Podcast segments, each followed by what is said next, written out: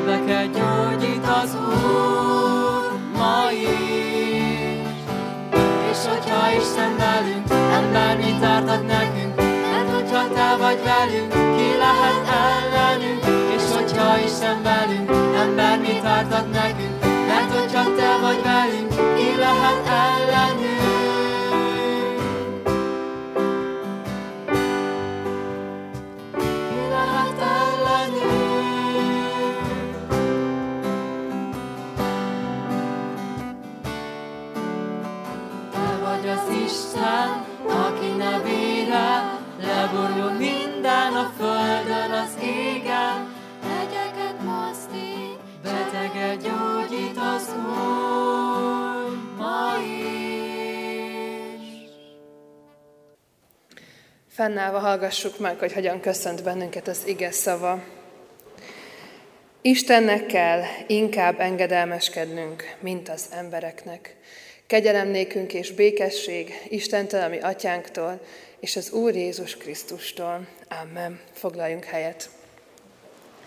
Nagyon nagy szeretettel köszöntök mindenkit a mai KERT alkalmunkon.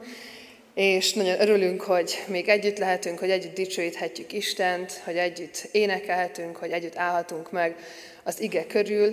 Folytatjuk a sorozatunkat, amit egy pár hete kezdtünk el, aminek az a címe, hogy társas játékok, és arról szólnak ezek az alkalmak az apostolok cselekedete alapján, hogy milyen interakciók mennek végbe egy-egy közösségbe, hogy ahhoz mi hogyan tudunk csatlakozni, nekünk mi közünk van egyáltalán ahhoz, hogy egy-egy közösség hogyan működik, hogyan működhet és hogyan működhet jól. Hiszen mi magunk is egy közösség vagyunk, nem csak azért vagyunk itt együtt, hogy a Isten tiszteleten legyünk, hanem azért is, hogy együtt tegyük ezt meg, hogy együtt dicsőítsük és magasztaljuk Istent. És hát nagy szeretettel köszöntjük a gimnázium dicsőítő zenekarát, akik most itt vannak közöttünk, és ők fognak vezetni bennünket az éneklésben. Mindenkit bátorítok, hogy kapcsolódjunk be, hogy énekeljünk velük.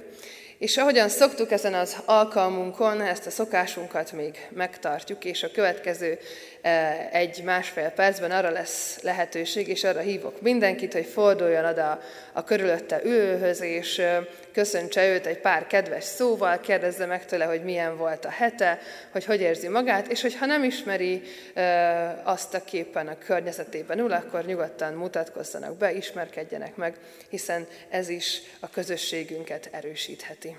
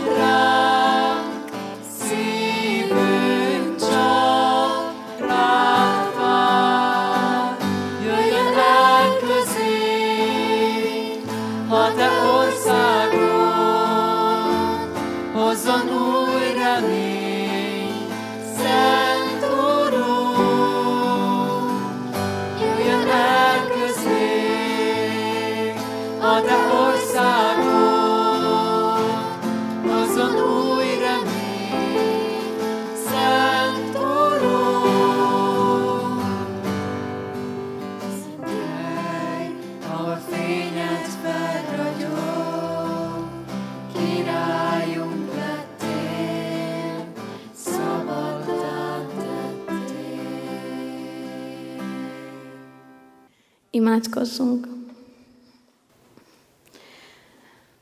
Uram, én annyira hálás vagyok neked, hogy te tényleg szabaddá tettél minket, hogy a te véred szabadított meg minket.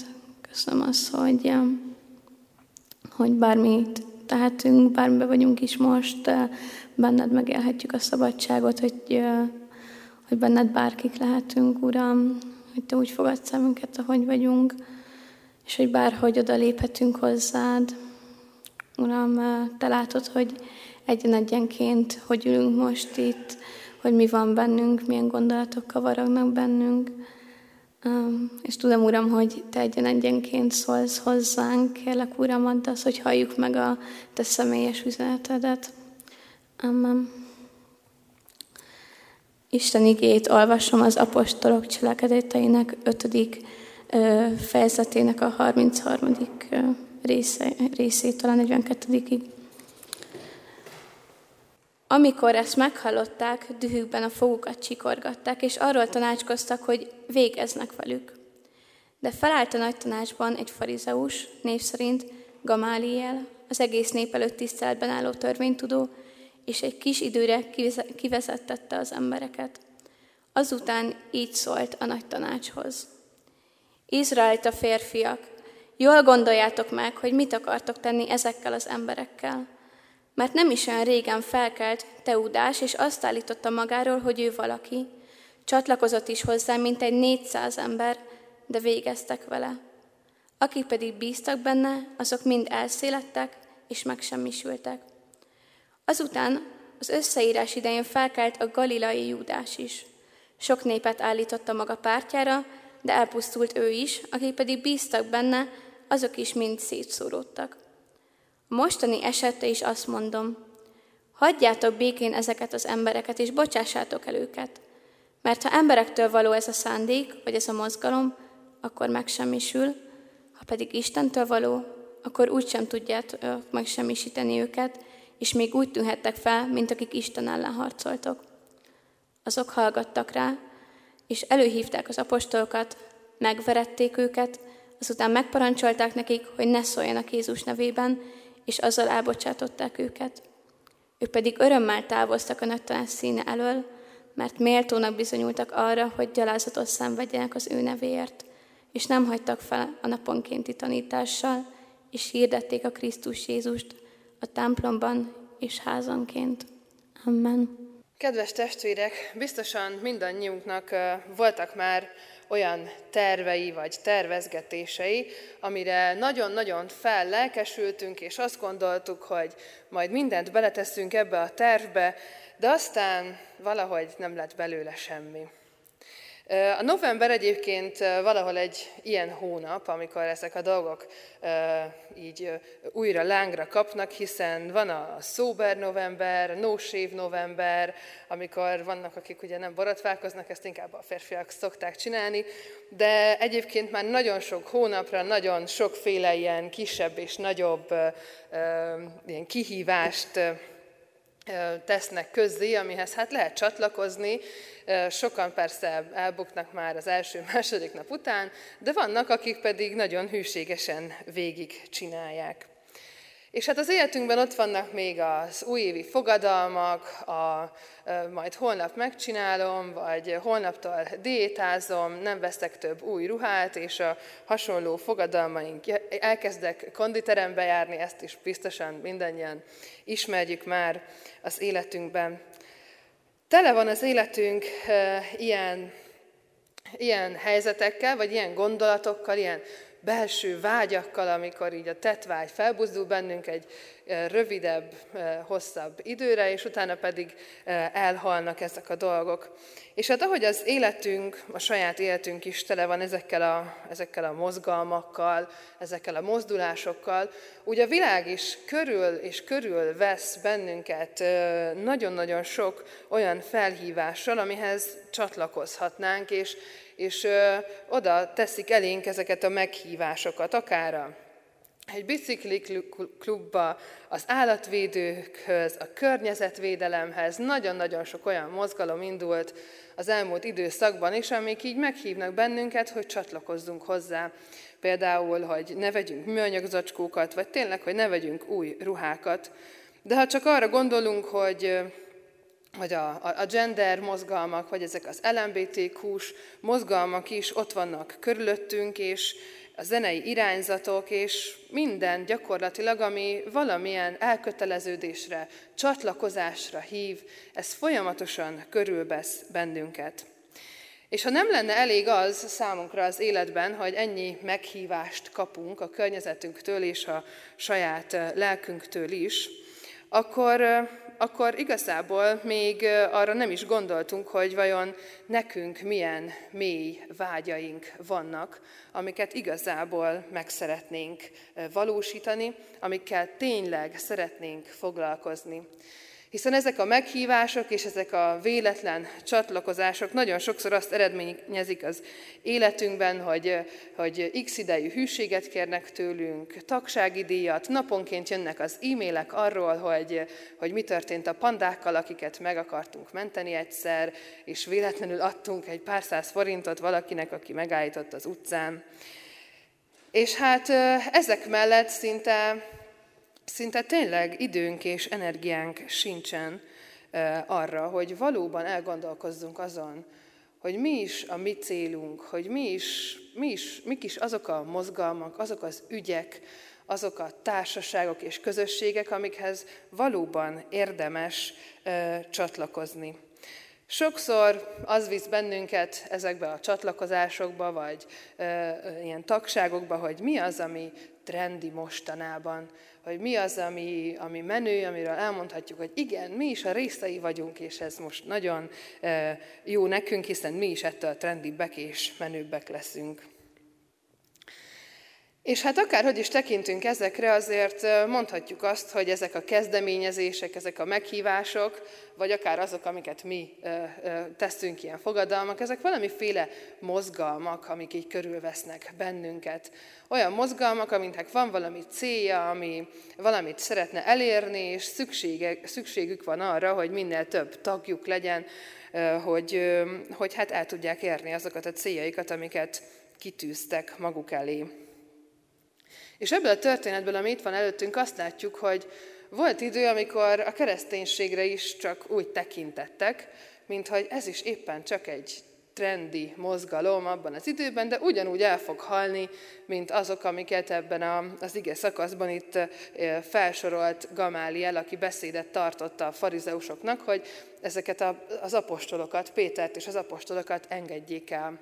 Mert hogy ők korábban elkezdték hirdetni Jézus Krisztust, ugye még nem voltak annyira nagyon sokan, valóban tűnhetett úgy, hogy hát ez majd egy pár év múlva, Péter meghal, akkor már biztos nem lesz belőle semmi.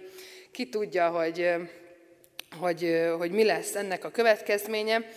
És hát ők ott hirdették Jézus Krisztust, és börtönbe zárták őket, de Isten a börtönből kiszabadította őket, és évfélkor kimentek a templomhoz, ahova mentek az évféli imádságot elmondani az emberek, és elkezdték újra hirdetni Jézus Krisztust.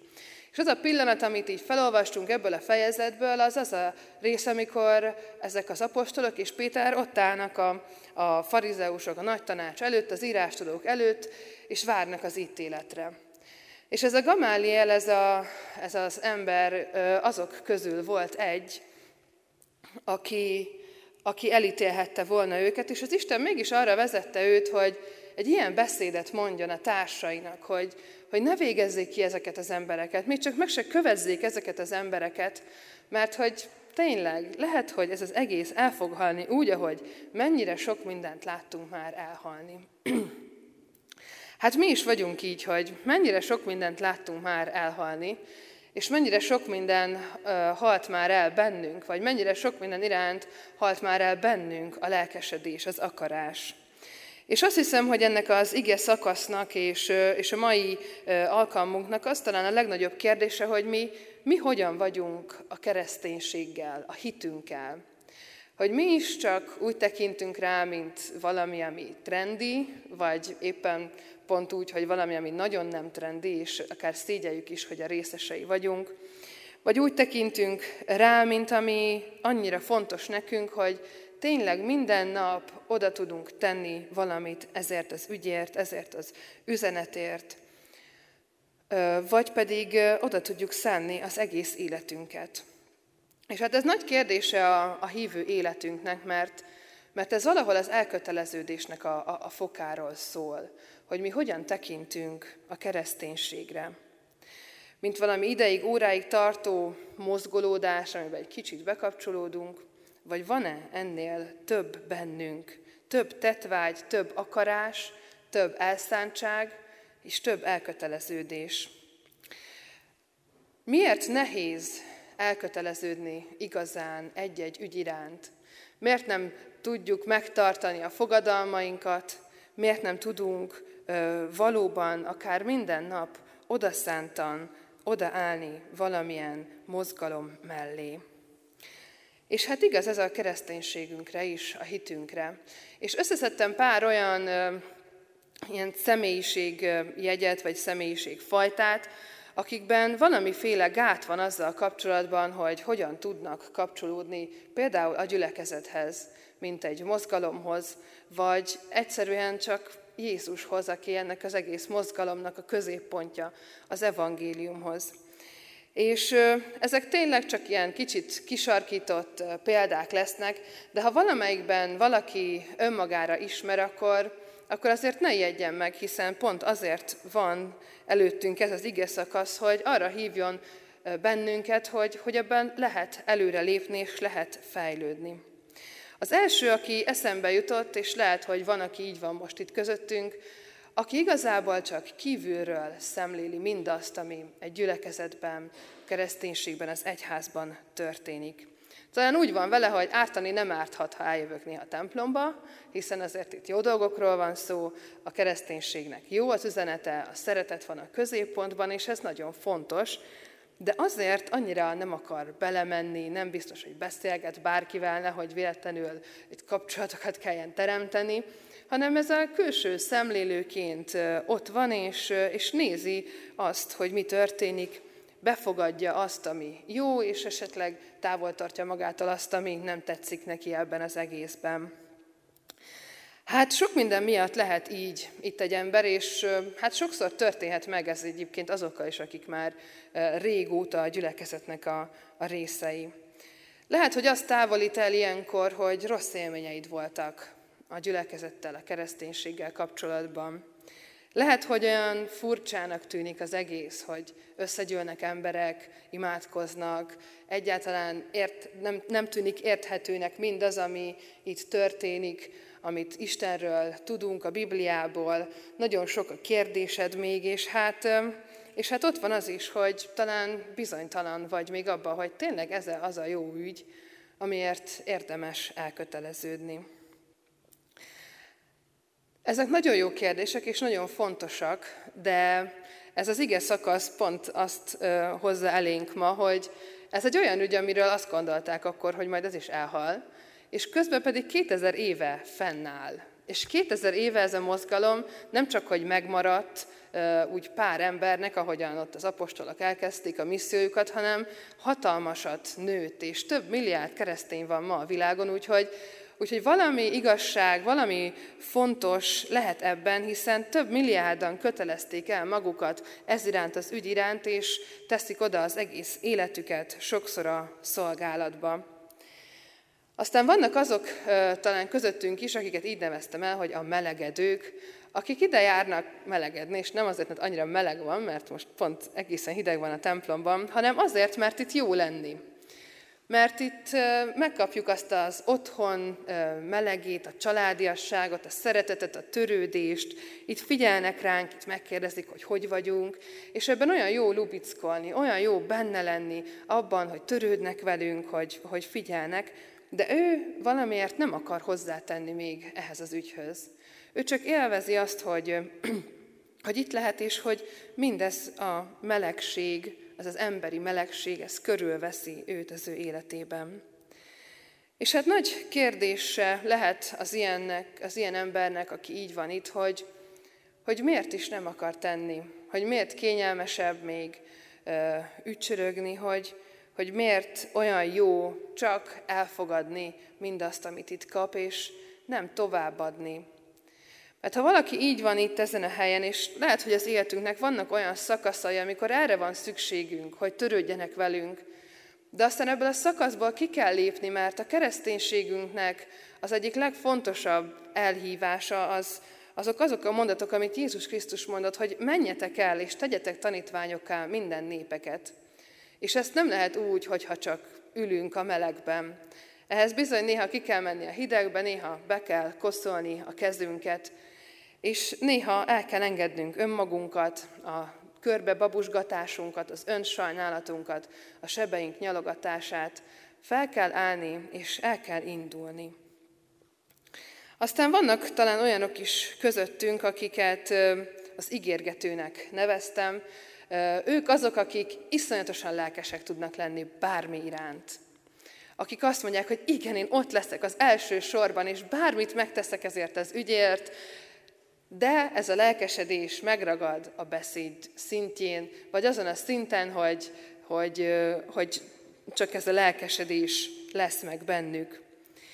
Amikor valódi tettekre kerül a sor, akkor ők valamiért nem találnak oda, ahol ezeket a tetteket meg kellene tenni. Ők azok, akiknek sosincsen idejük tényleg eljönni, ők azok, akik igazából nem tudnak tenni ezért az ügyért, és nagyon sok oka lehet ennek is. Lehet, hogy szétforgácsolódik a figyelmük, annyi mindenbe akarnak bele csatlakozni, hogy nem tudnak egyszerűen odaérni mindenhova. És ez egy nagyon nehéz élet lehet, és nehéz lehet a saját, az önmagába való csalódásokkal is szembenézni, hogy ő megígéri, hogy igazából itt akar lenni, hogy igazából szeretne a része lenni, de valami mindig meggátolja abban, hogy el tudjon jönni, hogy igazi, tevőleges része legyen egy közösségnek, egy társaságnak, ennek a mozgalomnak.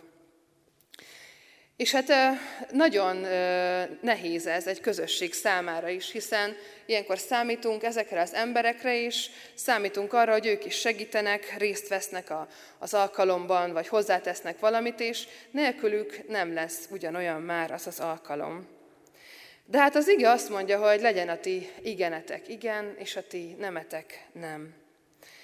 És talán itt azt a kérdést lehet feltenni magunknak, ha így ülünk most is itt a templomban, hogy mi alapján állítjuk fel a prioritásokat.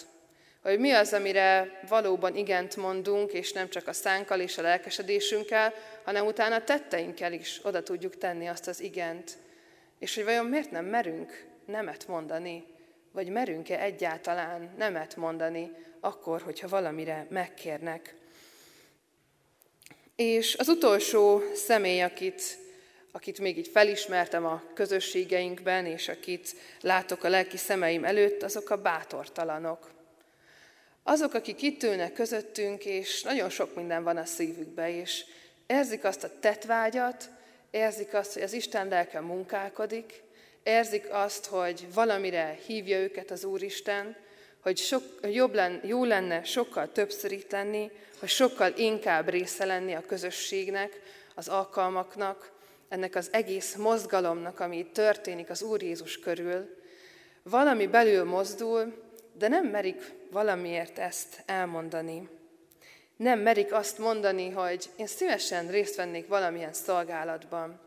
Vagy nem merik azt mondani, hogy engem az Úristen egy új szolgálatra hív ebben a közösségben, és olyan szívesen hozzátennék valamit, de talán azt sem tudja, hogy hol és mikor és hogyan tudná ezt megtenni. Az ilyen bátortalanokat buzdítja talán ez az ige szakasz ma a leginkább. Mert az, hogy a kereszténységünk az egy mozgalom-e, az, hogy hogyan tudunk ehhez csatlakozni, hogy el tudunk-e köteleződni, az mindig ezzel a belső elhívással, meghívással kezdődik meg a személyes életünkben. Rátekinthetünk a kereszténységre úgy, ahogyan itt Gamáliel is rátekintett, hogy ez csak egy mozgalom, lehet, hogy az én életemben is majd el fog múlni az, hogy ennyire buzgó vagyok. De rátekinthetünk úgy is, hogy ez valami személyes, hogy itt van helyem, hogy itt van feladatom, és hogy ez a személyesség, amiben az Isten megszólított bennünket az életünkben, abban megszólít és elhív abban is, hogy részei legyünk a közösségnek, ami köré rendeződik, hogy mozgassuk azt a mozgalmat, és hogy ez ne egy statikus dolog legyen, hogy csak beülünk a templomba, most már másfél méterre maszkban egymástól, és utána kimegyünk a templomból, hanem tudjuk egymásról, hogy kik vagyunk, tudjuk, hogy hol a helyünk, és ebbe merjünk és akarjunk bátrak lenni. Mert ha Péter és azok az apostolok, akik ott voltak ebben a történetben, akkor nem lettek volna bátrak, akkor valóban lehet, hogy nem lenne ma a kereszténység ekkora mozgalom. Akkor lehet, hogy valóban nem terjedt volna el úgy. Akkor lehet, hogy hozzánk se jutott volna el. És ők ezt azért tudták megtenni, mert személyes és mély kapcsolatban voltak egymással és az Úristennel is. Tudták egymást bátorítani, egymást segíteni. Ott voltak egymásnak, és nem egyedül álltak ki, hanem Péter és az apostolok voltak, akik együtt hirdették az Úristennek a nevét. Ha szeretnénk ennek a mozgalomnak a részei lenni, akkor próbáljunk meg tenni érte.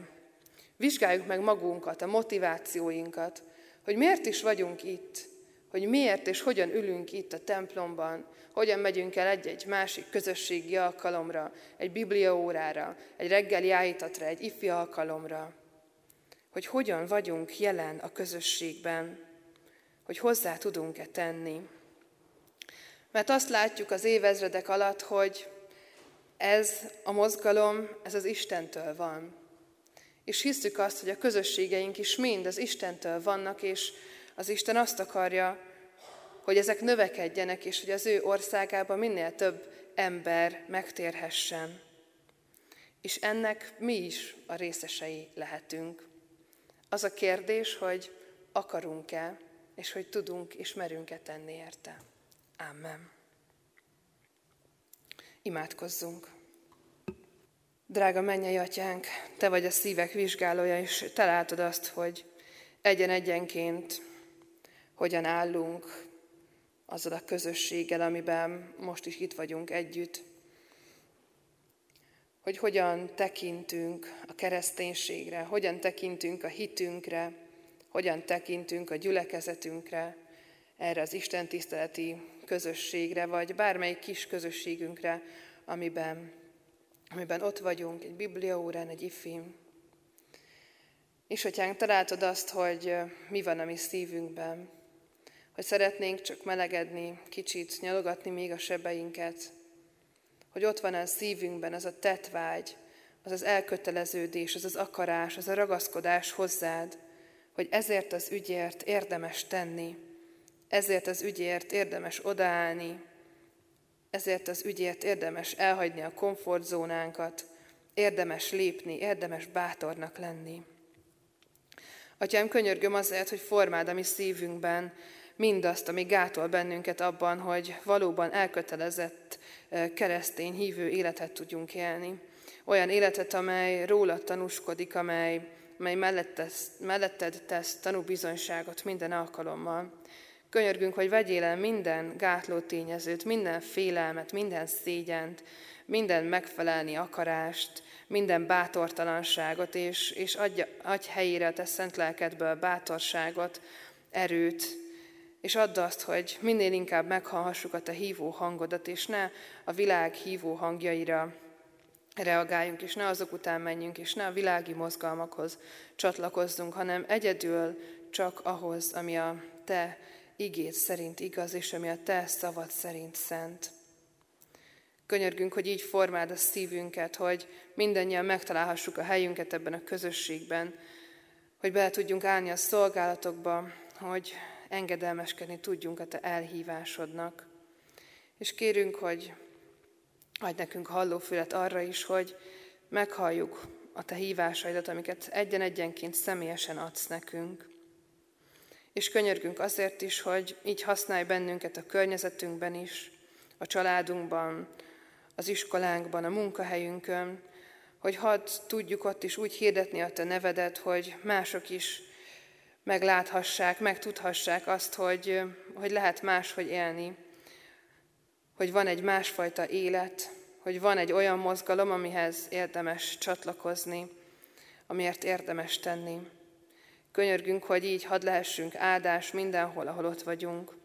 Könyörgünk, atyánk, a betegeinkért, te a te szent lelkeddel adj nekik erőt és kitartást, és könyörgünk az orvosokért és mindazokért, akik ápolják a betegeinket, nekik is a te szent lelked ereje legyen ott velük, és ő legyen az, aki bátorítja és erősíti őket, hogy sokszor erejükön felül tesznek azért, hogy azok, akiket mi szeretünk, azok életben maradhassanak, velünk maradhassanak, és könyörgünk azért, hogy így védd meg őket is, legyél ott velük. Amen. Mondjuk el fennállva közösen az Úr Jézustól tanult imádságot. Mi atyánk, aki a mennyekben vagy, szenteltessék meg a te neved. Jöjjön el a te országod, legyen meg a te akaratod, amint a mennyben, úgy a földön is. Mindennapi kenyerünket add meg nékünk ma, és bocsáss meg vétkeinket, miképpen mi is megbocsátunk az ellenünk vétkezőknek. És ne vigy minket kísértésben, de szabadíts meg a gonosztól, mert tiéd az ország, a hatalom és a dicsőség mindörökké. Amen. Foglaljuk el a helyünket, és dicsőítsük és magasztaljuk Isten tovább.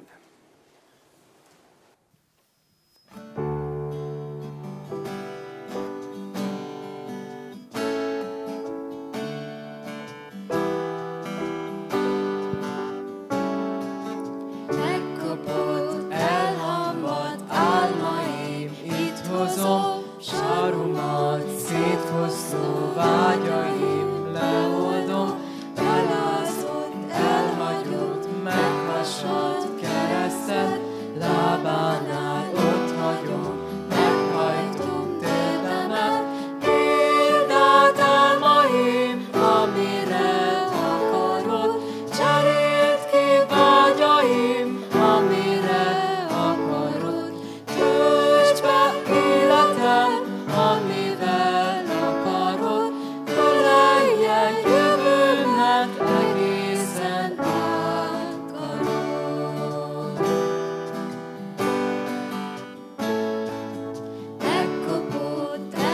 Álmomat, álmaim itt hozom, sarumat széthoszló vágyaim leoldom, elázott, elhagyott, meghasadt keresztet, lábánál ott hagyom, meghajtom térdemet. Kérd át álmaim, amire akarod, cseréld ki vágyaim, amire akarod. Töltsd be életem, amivel akarod, öleljen jövőmet.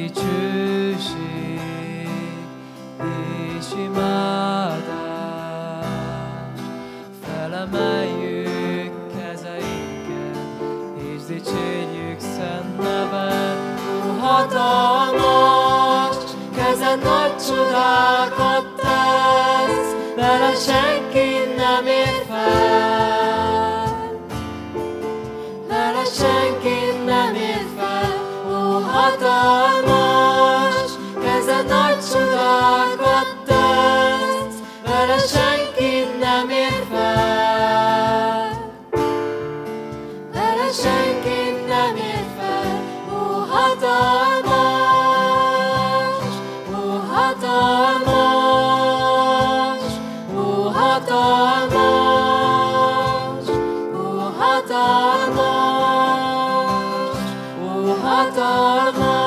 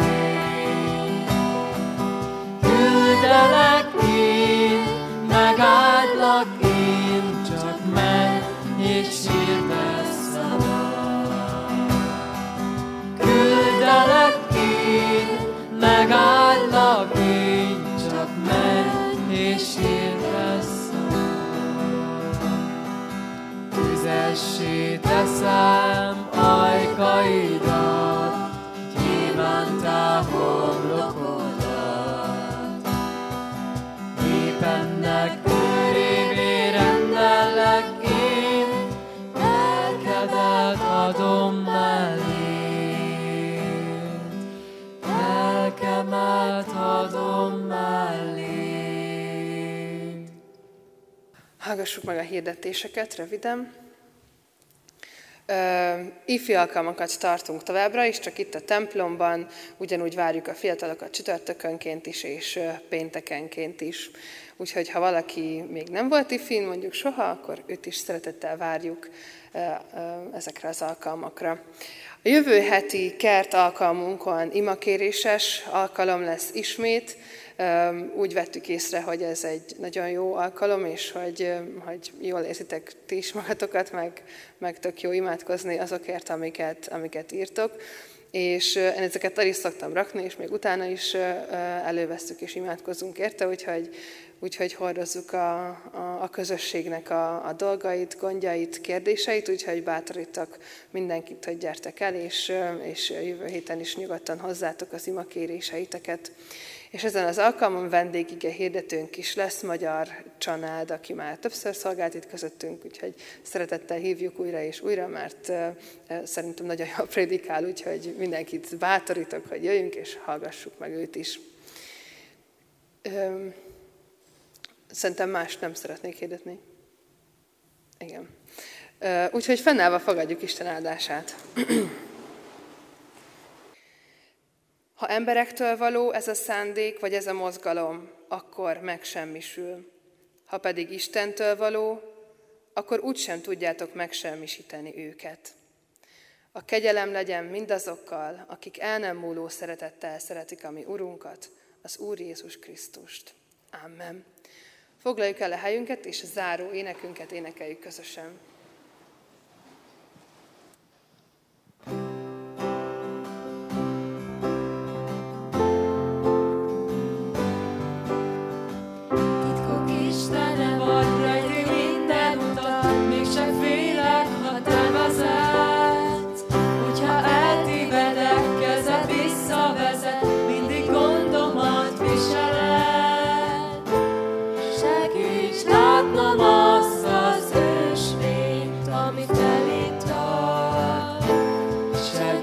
Hallanom a hangot, a viharban,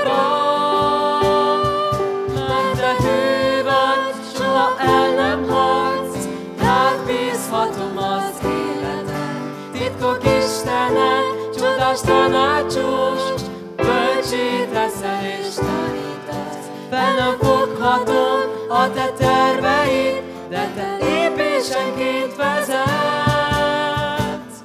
Jóságod velem vár, nap mint